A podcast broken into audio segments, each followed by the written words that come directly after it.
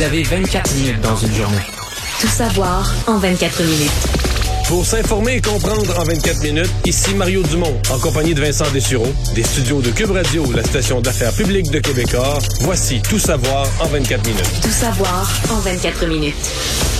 Ben voilà, c'est aujourd'hui, après euh, cinq, ça fait cinq semaines après l'élection que Justin Trudeau a annoncé euh, finalement son nouveau cabinet, euh, donc un cabinet paritaire de 38 ministres, 19 hommes, 19 femmes, qui formeront donc le prochain, enfin le gouvernement minoritaire de Justin Trudeau. Et bon, certaines annonces quand même intéressantes, alors que cette cérémonie d'assermentation avait lieu à Rideau Hall ce matin, à la résidence de la gouverneure générale, Mary Simons, Mary Simon, qui donc Écoute, c'est pas c'est pas le gros party hein. Euh, non, cette, très protocolaire. présentation là, très, protocolaire.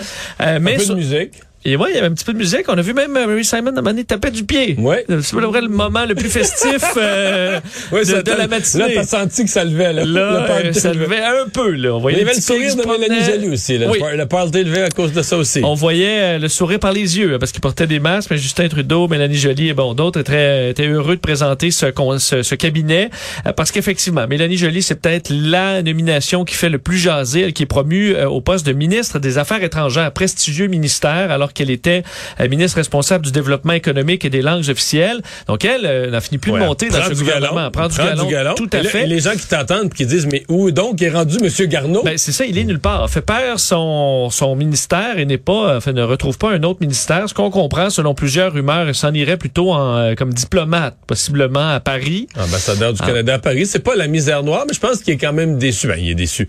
En fait, moi si j'étais lui, je, je, pense, écoute, je me connais pas, mais je pense que rendu un certain âge, moi, je serais capable d'accepter ça, de dire, mais regarde, là, on met des jeunes, puis c'est plus toi. T'as 72 ans, t'es plus là. Mais c'est sûr que j'aurais dit à Justin Trudeau, ben, écoute, t'aurais pas pu me le dire en juillet ou en août. Je me serais pas représenté. J'aurais évité une élection partielle. Je me serais pas tapé une campagne électorale. Tu comprends? On s'est arrivé au même résultat, là. J'aurais pu partir euh, la tête haute. La tête haute. Alors que là, imagine le eh. ridicule. Il est réélu dans sa circonscription. Bon, fête sa soirée électorale. Il devient simple député. Non, ben ne siègera, il va devenir ambassadeur. Moi, je suis convaincu que c'est vrai la rumeur, ou sinon c'est une autre grande nomination, mais il va falloir faire autre chose. Donc, il ne siégera pas une seule journée. Il va avoir été réélu, il ne siégera pas une seule journée, il ne mettra pas ses fesses sur le siège dans le Parlement qui était réservé. Et va créer une élection partielle dans NDG Westmount, dans sa circonscription. on aurait pu s'éviter ça ben là, ben là, ben là. facilement. Parce que là, pour les gens de ce côté-là, c'est comme, OK, notre député, on le réélit. Ah, ben tiens, dans ça, M. Trudeau le veut plus. oui. Mais il y a sa gestion, euh, sa gestion de la crise euh, dans le milieu aérien, entre autres. Il y a eu certains dossiers qui ont peut-être pas été ah, euh, gérés de même C'est un ministre sage, qui se met pas les pieds dans les plats, mais pas très proactif, certainement pas qu'il marque des points pour le gouvernement. Donc moi, je peux comprendre la décision de M. Trudeau. Puis de dire, ben regarde, il devient un ministre un peu difficile à placer parce que tu peux pas le rétrograder. Il y a trop de panache, là, il y a trop de carrière pour le rétrograder. Mais disait au mois d'août, là. Disait au mois de juillet pas la, deux, trois semaines, quatre semaines après qu'il vient d'être élu. Bon, dans les autres nominations qui font jaser, Anita Anand, qui est nommée à la défense euh, en remplacement d'Arjit Sajjan. On sait, euh, bon, elle qui était, euh, bon, en fait, Monsieur Sajjan est encore au cabinet, là, déplacé au développement international. C'est une démotion. Toute une démotion, là, oui. Oui, et alors que Madame Anand, qui était au service public à l'approvisionnement, a eu quand même des tâches importantes reliées à la, la, aux approvisionnements de vaccins dans les derniers mois. Alors, elle est nommée dans un poste extrêmement sensible en ce moment, vu la série de scandales, l'incapacité de, de, de, trouver des leaders présentement dans l'armée canadienne euh, qui n'ont pas des problèmes d'allégation. Alors, euh, ça s'est multiplié. Elle arrive euh, donc dans ce ministère-là, dans une situation qui est très, très difficile. Alors, elle aura toute une tâche. également, bon, au Québec, faut dire que ça touche beaucoup. On parlait de Mélanie Joly, mais au, Québec, il y a quand même beaucoup de, de, de ministres importants. Stephen Guilbeault, qui est arrivé en 2019 et qui était un militant écologiste, ben, prend finalement ce ministère de l'environnement et du changement climatique. On se fait lorsqu'il avait été nommé au patrimoine, certains se disaient ben pourquoi il n'est pas à l'environnement, c'est un peu un chemin vers ça et là il y arrive finalement. Mais, mais, moi je veux, m'arrêter sur celui-là. D'abord la, raison pour moi elle était très évidente. Même aujourd'hui, avec deux ans d'expérience comme ministre, je trouve ça énorme qu'un militant écologiste se retrouve à l'environnement. Pourquoi? Ben, bon, peut-être qu'il s'envoie un message fort. Il n'y a pas de doute qu'il s'envoie un message fort de M. Trudeau sur sa détermination sur la question des changements climatiques, mais quand même ça reste que je veux dire, il, est- il toujours en danger. Lui, là, il est ministre de l'Environnement. La production de pétrole n'arrête pas la semaine prochaine. Le Canada va produire du pétrole encore pour la prochaine, les prochaines années, la prochaine décennie. Alors lui devient, en tant qu'écologiste, ministre de l'Environnement d'un pays producteur de pétrole. Alors, t'as-tu pensé que, je veux dire, il il est toujours à un cheveu près là, que ses, ses ex-amis écolos vont faire des manifestations euh, devant ses bureaux, peu importe, euh, avec le mot traite écrit sa pancarte. Là? Oui. Mais lui peut toujours avoir le discours de dire, bon, on continue, le discours Trudeau, on continue de travailler. Puis, euh, oui, oui, mais je dis, que ce que je dis, c'est que c'est- que que malaisant. Donc, d'un côté, auprès des gens de l'industrie, du monde économique, il va être suspect. Les gens du monde économique vont dire, mais ça a-tu du bon sens, Trudeau, nommer un radical, même si il... Je pense qu'il est, c'est, c'est pas un militant radical, c'est un militant habitué de faire des compromis, un militant raisonnable, mais quand même convaincu de son affaire.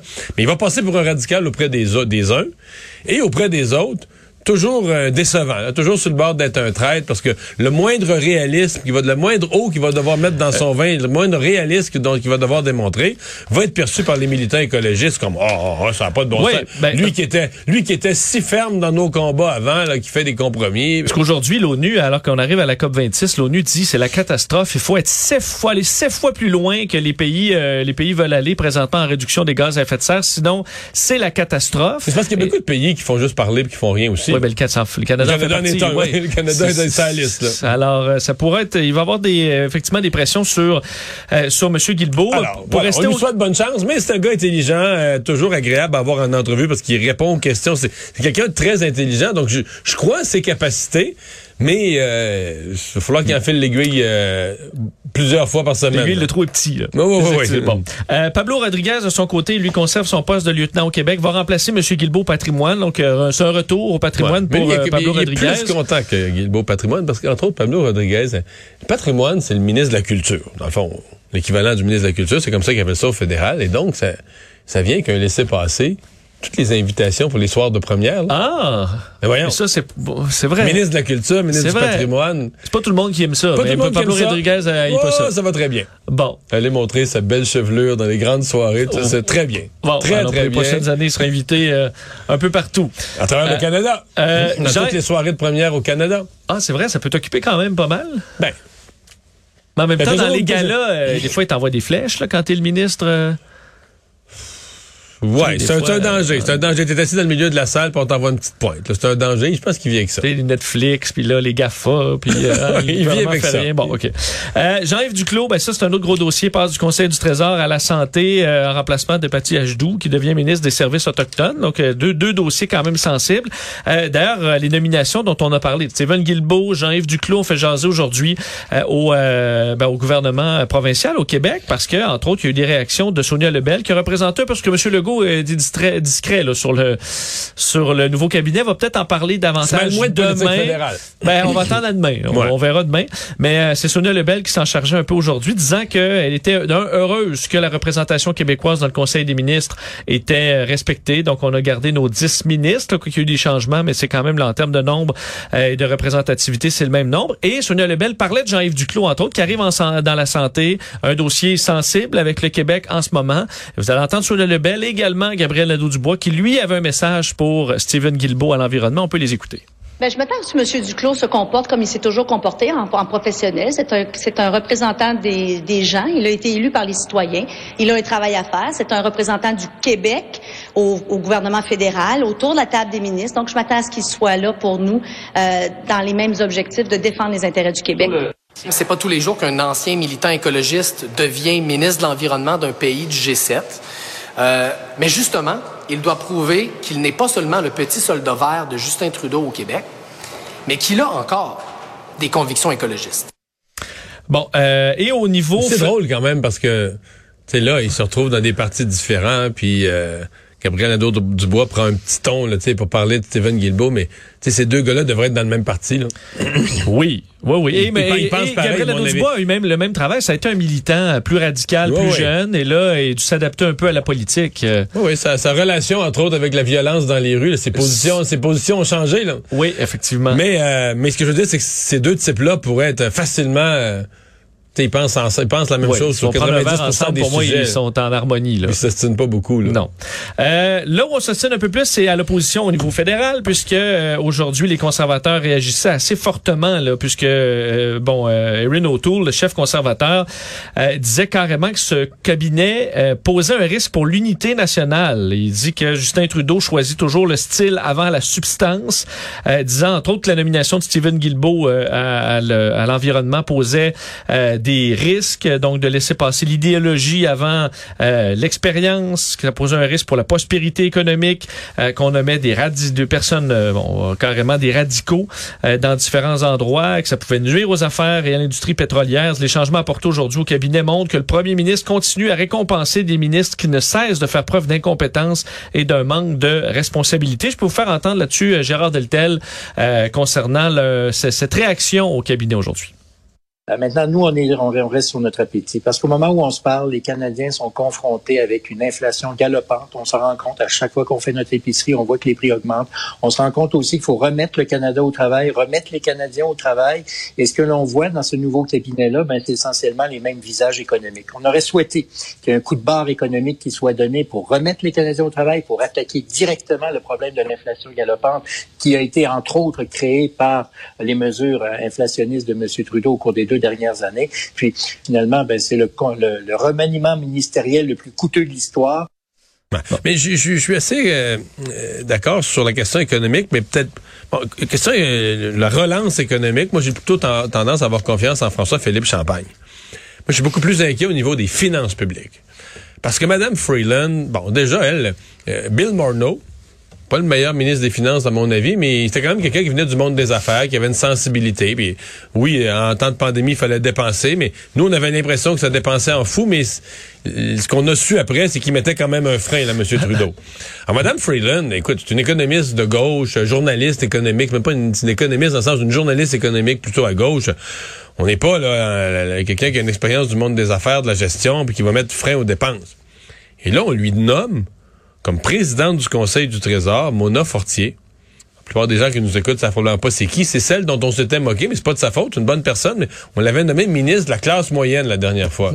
On disait, Un c'est quoi- ministère un peu... c'est euh, quoi ce ministre de la classe moyenne? Puis Philippe Vincent Foisy, notre collègue, fait toujours des farces avec ça parce qu'il dit, lui, il a été journaliste deux ans à Ottawa, a essayé de découvrir, était ministre de quoi? Qu'est-ce qu'elle faisait? Qu'est-ce qu'elle a... C'est quoi le Oui, genre c'est de... quoi ses dossiers sur C'est quoi tes bureau, dossiers? C'est quoi ton genre de projet de loi que tu pourrais amener? T'es ministre de la classe C'est un moyenne. dossier genre, vous êtes trop pauvre, vous êtes pas dans la classe moyenne, ou vous êtes trop riche, vous êtes pas dans la classe moyenne. Ben enfin. Donc, tout ça pour dire que là, on la met présidente du Conseil du Trésor. C'est elle qui a les cordons de la bourse. Et moi, c'est pas une compétence. J'y souhaite d'être bonne. Je, je la connais pas. J'aime pas ça, d'ailleurs, ne pas laisser la chance aux coureurs. C'est juste que un président du Conseil du Trésor, en partant, le jour 1, c'est la personne, il faut qu'il ait l'autorité, la force dans le cabinet de dire non aux dépenses des autres. Parce que tous les ministres ont des idées de nouvelles dépenses. Ça arrête pas. là. tous les groupes leur demandent de l'argent pour toutes sortes d'affaires. Donc, tu dis, est-ce que, est-ce que euh, à cette étape-ci, Mme Fortier, là, a l'autorité morale de dire non? Hey, sérieux, là. Puis, en plus, ce qui redonnerait une couche d'autorité morale, c'est de savoir que le premier ministre est ferme derrière elle. là. M. Trudeau, lui, veut une saine gestion des finances publiques. Fait que là, t'as un premier ministre qui est dépensier, donc qui n'appuie aucunement sa présidente du Conseil du Trésor si elle dit non des nouvelles dépenses, au contraire, qui va l'appeler puis qui va lui dire, ben voyons donc, là, comment ça, on donne pas d'argent pour ça, nous autres? Fait que, Et t'as le NPD. Hein? Ouais, puis là, t'as NPD qui va- minoritaire avec Jack Fait que moi, ce que je Ça n'a vois- pas de bon sens de pas aider le monde moi, ce que je vois, là, c'est les cordons de la sacoche, là. Ouvert, ouvert, ouvert. Les coutures sont, sont, sont, sont, brisées là, à l'ouverture. Ah, boy, bon, Bon. plus de ça. Ben, en fait, on va parler de cordon de la bourse quand même parce qu'on va parler du troisième lien euh, aujourd'hui qui a fait, euh, qui a fait, qui fait jaser beaucoup dans la région de Québec aujourd'hui parce que euh, François Bonnardel a confirmé euh, qu'il y avait des changements au plan euh, du troisième lien. On s'est euh, bien rendu compte que la sortie pour le boulevard Charret qui débouche dans Saint-Roch, un secteur qui est déjà affecté par les bouchons de circulation, ben que ça faisait visiblement euh, pas de sens. Alors on va euh, plutôt Parce qu'on aurait défiguré le secteur avec des grosses sorties d'autoroute. Je comprends-tu bien? Parce que moi, moi, je veux dire Non, ce, ce secteur-là, ça c'était pour euh, la, la sortie au stade de baseball qu'on a repoussé un peu plus loin. Saint-Roch, ben oui, ça aurait pu défigurer, mais surtout que ça débouche sur un coin où ça circule pas. Euh, T'es dans des coins, des, euh, des, des feux de Des rues circulation, étroites, euh, des je rues comprends. étroites. Donc tu tu débouches dans un coin où il y a déjà du trafic, c'est déjà de jamais. Alors François Bonnardel a confirmé qu'on allait euh, ben, éliminer les voitures au minimum de cette de cette sortie-là, qu'on allait possiblement la garder pour des autobus. Euh, ce qui fait que pour les voitures, là, un Lévisien qui veut s'en aller à Québec avec le troisième lien, soit il débouche sur du frein Montmorency vers l'est, donc pour s'en aller vers Charlevoix, mais la ville est dans son dos, là, ou vers euh, Laurentien, direction nord. Alors encore une fois, il est passé la ville et la ville est dans il son dos vers, il est en route vers le Saguenay, là. vers le Saguenay. Donc, euh, dans les deux cas, quelqu'un lévisien qui va aller travailler au centre-ville, aller dans Saint-Roch, aller euh, au complexe G, aller travailler dans les euh, euh, maintenant Bénéva, là, ou la capitale, ces édifices-là importants, ben il sort, puis il, il doit virer de bord. Là. Alors, est-ce qu'il y aura des grandes bretelles d'autoroute? Est-ce qu'il devra faire un U-turn? Euh, ça, ça peut être effectivement de grandes questions. Mais moi, je dois t'avouer qu'aujourd'hui, là, j'ai vu la sortie, puis ça m'a insécurisé. Je sais pas que je suis un grand partisan du troisième lien. Je pense qu'il en faut un. Il faut un lien de plus à Québec. Il n'y a pas de doute là-dessus. Mais, tu sais, la facture m'avait insécurisé un premier coup. De tabarouette, c'est en train de coûter cher. Puis là, c'est- comme je dis, c'est en train de coûter cher. Puis est-ce qu'on sait vraiment ce qu'on est en train de faire? Est-ce qu'on décide au fur et à mesure? Ouais, c'est un peu le point d'André Fortin au- aujourd'hui, leader parlementaire d'opposition officielle, qui a débattu avec François Bonnardel euh, pendant la période de questions, accusant justement euh, le gouvernement d'aller carrément au crayon à mine et d'effacer à tout bout de champ sur ce projet-là. On peut écouter un extrait de cet échange. Projet de la CAC, il était coulé dans le béton, puis toute question, c'était considéré une contestation. Puis aujourd'hui, non seulement il élimine les automobiles de la sortie à Saint-Roch, il semble même repenser la sortie pour le transport en commun. Puisque ces plans sont encore à l'étape du crayon à mine puis de l'efface, Monsieur le Président, comment il va nous dire, comment il peut nous dire qu'il va commencer les travaux avant la prochaine élection? Je confirme qu'il y aura des travaux préparatoires qui vont commencer à l'automne 2022. Maintenant, je pense que comme gouvernement, c'est important d'être pragmatique. Je pense que c'est important d'écouter la population. Puis dans ces circonstances, avec le flux de véhicules additionnels que nous allions avoir dans le quartier Saint-Roch, bien, il est important de s'assurer qu'on va réduire ce flux de circulation, d'augmenter l'attractivité Et euh, ça donne des arguments à Québec solidaire aussi. Là, donc Catherine Dorion, députée locale, qui, euh, qui, qui mitraillait sur cette, cette sortie-là. En même Euh, temps, c'est ce qu'elle demandait, là. Oui, tout à fait. Sauf que c'est que c'est- fait dire quand même pendant plusieurs mois que non. On Non, avait non. tout calculé ça et finalement, ben, faut croire qu'on n'avait pas complètement calculé euh, ce dossier. Euh, bon, dos- passons au ministre des Finances aujourd'hui qui a déposé un projet de loi pour les concernant les conseils d'administration des sociétés d'État. C'est une promesse. On avait annoncé dans le plus récent budget d'Éric Girard vouloir moderniser cette loi sur la gouvernance des sociétés d'État. Donc, ce qu'on veut, c'est d'un rémunérer les gens sur les euh, sur les CA dans le but d'être plus concurrentiel, en fait, d'attirer davantage de talents dans les CA et aussi de les rendre plus paritaires. Alors, viser un 40-60 au minimum, homme-femme, euh, c'est ce qu'on souhaite. Et également demander une meilleure édition de compte sur l'utilisation des fonds publics, euh, la dénonciation des situations de conflit d'intérêts. Euh, ministre euh, Éric Girard qui euh, fait le point aujourd'hui sur ce sur ce dossier. Euh, Bon, parlant de, de, de, de dossiers quand même intéressants, aujourd'hui, la médecin est chargée de diminuer l'attente dans les pires urgences au Québec, la docteure Élise Berger-Pelletier. Dont on Non. avait parlé la veille parce que ces rapports sur les pires urgences euh, étaient rendus publics. là. Oui, notre, en fait, euh, le- des rapports obtenus par le journal là, montraient toutes sortes de lacunes assez troublantes dans la gestion de certains hôpitaux. Mais la responsable, donc, docteur Élise Berger-Pelletier, quitte son poste euh, et on dit, elle a annoncé son départ il y a deux semaines, va quitter dès vendredi le ministère de la Santé et des Services sociaux pour des raisons qui sont encore inconnues, qui demeurent nébuleuses. Et là, aujourd'hui, il y avait plusieurs réactions qui disent c'est toute une perte. Euh, docteur Gilbert Boucher, président de l'Association des spécialistes en médecine d'urgence, disait c'est une grosse perte. Les deux bras me sont tombés. Ça a été sa réaction. Euh, la docteure Judy, euh, Judy Morris, présidente de l'Association des médecins d'urgence du Québec, euh, disait euh, qu'elle a mis en lumière beaucoup de problématiques. Il faut pas que ce projet-là tombe. Disant également se questionner, est-ce que son départ s'est relié euh, au, au sérieux virage qui sera requis pour pouvoir redresser la situation, disant est-ce qu'il y avait une, ouverture euh, pour que ces changements-là qui étaient suggérés soient mis en place? Euh, alors bon, on, euh, elle a refusé elle de commenter son départ et au niveau du euh, du ministère, on dit qu'on était à la recherche d'un remplaçant rapidement. Donc, c'est surtout le timing. Là. Ça, ça vient accentuer l'atmosphère générale de crise qui existe dans tout le réseau de la santé. Tout savoir en 24 minutes. Euh, Déplaçons-nous en Alberta, alors que les Albertains ont voté euh, finalement pour, euh, fait contre euh, la péréquation, pour son abolition. C'est un vote demandé par Jason Kenney, le premier ministre. Vote symbolique, faut dire, parce que c'est un programme fédéral euh, où on, bon, les provinces les plus riches vont aider les provinces les plus pauvres. On sait que le Canada, le, le Québec en bénéficie et que Jason Kenney tape souvent sur ce clou-là. Donc 62, presque 62% des Albertains veulent voir disparaître ce système-là. C'est c'est beaucoup vu comme quasiment euh, distraction de Jason Kenney, là, euh, pour qui ça va assez mal politiquement en Alberta. Mais ça reste, ça reste un questionnement. Moi, je continue à penser qu'il marque des points quand il parle de ça en Alberta et il soulève quand même des questions sur le programme euh, au, euh, à, à l'échelle du Canada, mais on s'entend que ça changera pas demain matin. Il y avait un autre volet, le référendum sur le Ben changement ouais. d'heure. Oui, et ça, j'étais surpris du résultat. Euh, on demandait, souhaitez-vous garder l'heure d'été là, à l'année, comme si on changerait pas d'heure là, pour les euh, au mois de novembre. Et euh, ben, 50,1 des chiffres du référendum de 95, 50,1 s'y sont opposés et veulent garder le changement d'heure, qui moi me surprend parce que je te changerais ça, je garderais l'heure d'été pour avoir de la luminosité en soirée bien plus que le matin. Mais donc 49,9 contre 51, virgule- contre 50,1. Alors, un dossier qui divise les Albertains. Euh, je, serais, je serais curieux de savoir l'opinion des euh, Québécois sur le euh, dossier.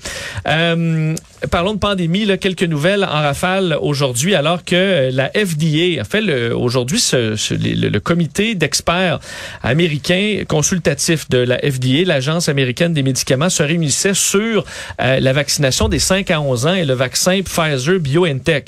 Alors, on, on sait, c'est un processus qu'on a eu pour les autres tranches d'âge où on regarde les données de Pfizer pour les valider. Et euh, dans les dernières minutes, on apprenait que euh, ben, le comité recommande à la FDA euh, ben, de recommander l'utilisation du vaccin. Donc, d'ici quelques jours, la FDA d'habitude suit, euh, bon, on comprend la décision de son comité consultatif qui devrait permettre la vaccination des 28 millions d'enfants de ce- cet âge-là aux États-Unis. Vaccination qu'on veut voir dès euh, le mois de novembre. Alors que selon l'OMS aujourd'hui, la pandémie repart à la hausse, euh, non seulement en Europe, mais à certains autres endroits dans le monde. L'Europe, c'est 55% des cas présentement, entre autres République tchèque, Hongrie, Pologne, où la situation s'est détériorée. Euh, vous dire qu'en Chine aussi, on reconfine euh, la ville de Lanzhou pour seulement après six cas. On sait qu'en Chine, on, on veut veut la de cas. politique de zéro cas, surtout à l'approche des Jeux de Pékin. Alors, ce sera un confinement sévère pour la ville de 4 millions d'habitants. Parlons hockey un peu, euh, Mario, parce que euh, bon les Mais nouveaux. C'est comme une, une bombe, mais Ouais, euh, c'est une bombe, qui a été, la- une bombe qui a été lancée comme ça. euh, L'attaquant des Canadiens de Montréal, Jonathan Drouin, qui aujourd'hui, euh, en, en entrevue lors d'un point de presse, a en quelque sorte confirmé ça, un que... point de presse. L'impression, c'est euh, qu'il jase avec les journalistes. Oui, il faut que tu discutes avec les journalistes, mais dit, euh, il parle du, du dossier chez Weber. On, on a On a l'extrait. l'extrait, écoutons-le. Non, mais c'est le hockey, c'est c'est- dans, dans le scouting, il est avec Marc, il fait d'autres choses un peu maintenant. Fait que, euh, c'est de, il a pris, euh, c'est ça, ça a pris sa retraite dans le fond. Là.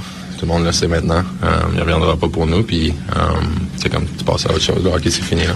Il vous l'a verbalisé, ça, Joe? Il vous l'a dit qu'il reviendrait pas? Ouais, non, pas vraiment direct comme ça, mais je pense qu'on le sait maintenant un peu. Là. C'est la réalité des choses. C'est parce que là, il vient d'annoncer la retraite de chez Weber, qui est pas Ce du qui n'est pas annoncé du tout par Ben, le moi, Canadien. mettons, je pensais, mais c'était plus comme une opinion personnelle. Je me disais, ah, sais, a 37 ans, une grosse opération, il a un an sans jouer, il reviendra pas, mais ben, il restait quand même une probabilité ou une possibilité qu'il revienne. là.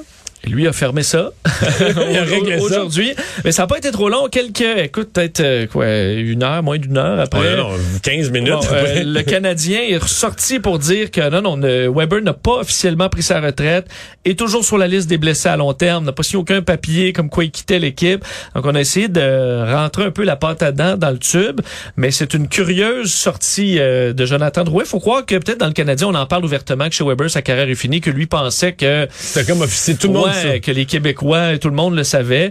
Mais euh, bon, faut croire que non. Alors, euh, surprise, on verra si on réussit à fermer cette, euh, ce, ce dossier-là dans les prochaines heures. Alors que pour toujours, pour, et pour terminer dans le dossier euh, du hockey, ben, chez les Blackhawks, ça a brassé aujourd'hui grand ménage alors que le directeur général des Blackhawks de Chicago, Stan Bowman, a remis sa démission Le fils de Scotty Bowman. oui, le président et chef de la direction, euh, Dan- Danny Ritz, qui a annoncé euh, que bon, qu'il quittait. Le vice-président des opérations aussi euh, hockey, a également mais, quitté mais tout ça sa est fonction. lié à des accusations d'agression sexuelle contre deux joueurs qui remontent à la Coupe Stanley de 2010. Là. Tout à fait, il y a 11 ans, euh, et euh, ben, il y a eu un, un dossier, fait une enquête, là, 139 témoins dans un dossier d'une possible agression sexuelle où, euh, ben, le, faut croire que cette soirée a été mal gérée par les Blackhawks puisqu'ils devront payer, et c'est la Ligue qui leur impose une amende de 2 millions de dollars pour la gestion, euh, piètre gestion des par les dirigeants de ce dossier-là, et ça amène à des, euh, des démissions. Alors, ça brasse dans le milieu du hockey aujourd'hui. Résumer l'actualité en 24 minutes, c'est mission accomplie.